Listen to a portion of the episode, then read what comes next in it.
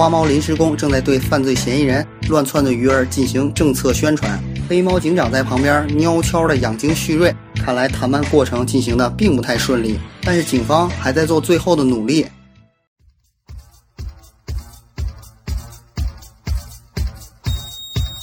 我们的一贯作风你是知道的，立即把自己绑起来，四脚朝天投降警方是你唯一的出路。从古至今和人民为敌都没有好下场，你也算是抬杠上知名的杠友，抬杠里每天都有你的精华杠。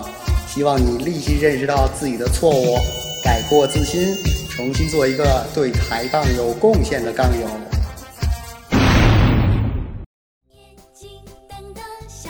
黑猫警长听说过吗？早年智擒一只耳，暴打吃鼠猫，单挑石猴鹰，以工作为重，撕掉白鸽警员多封求爱信，骑三轮跨斗摩托打手枪，重振警界雄风。他脾气特别暴，我跟你说啊，能动手尽量不吵吵。你要是把他整急眼了，后果我都不敢替你往下想。乱窜的鱼儿听完，傲然站立于台阶下，单手插兜，抬头四十五度角仰望，不以为然。双方进入了冷战时期。我们利用这个时间进行一下简要的回顾。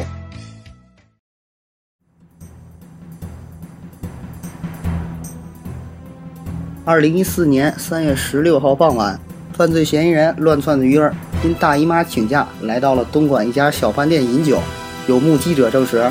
乱窜的鱼儿饮酒至三月十七日零时，之后又调戏饭店招待小白鼠，姓名风来风往，性别女。刚刚过完一岁生日的小白鼠风来风往，当时已经身怀六甲，在乱窜的鱼儿逼迫下，表演了霹雳舞和第八套广播体操。之后呢，又跳了脱衣舞，扒光身上的毛之后，患了感冒，正在在医院接受治疗。受尽屈辱的风来风往，内心留下了两平方米左右的阴影。根据我们查看饭店的流水账显示。乱窜鱼儿消费了两瓶白酒、三瓶红酒、进口猫粮若干，属于重度醉酒和吃饱了撑的。离开时不仅不买单，还索要发票和纪念品。饭店老板随后报警。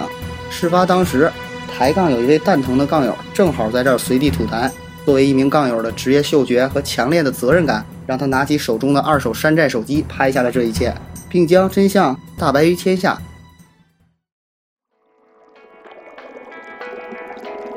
后来在找到了这名蛋疼的杠友时，他不愿意透露他的真实姓名。他说：“我木马西风做这些并不是为了出名，我木马西风只是为了完成我的梦想。如果你们非要署名，叫我木马西风想做乱窜鱼儿家里的猫就好了。”鱼儿家那只猫简直是太幸福了！是世界上最幸福的猫，每天就是吃，然后玩，然后就是睡。睡完了之后呢？去溜达溜达，还有新鲜的空气。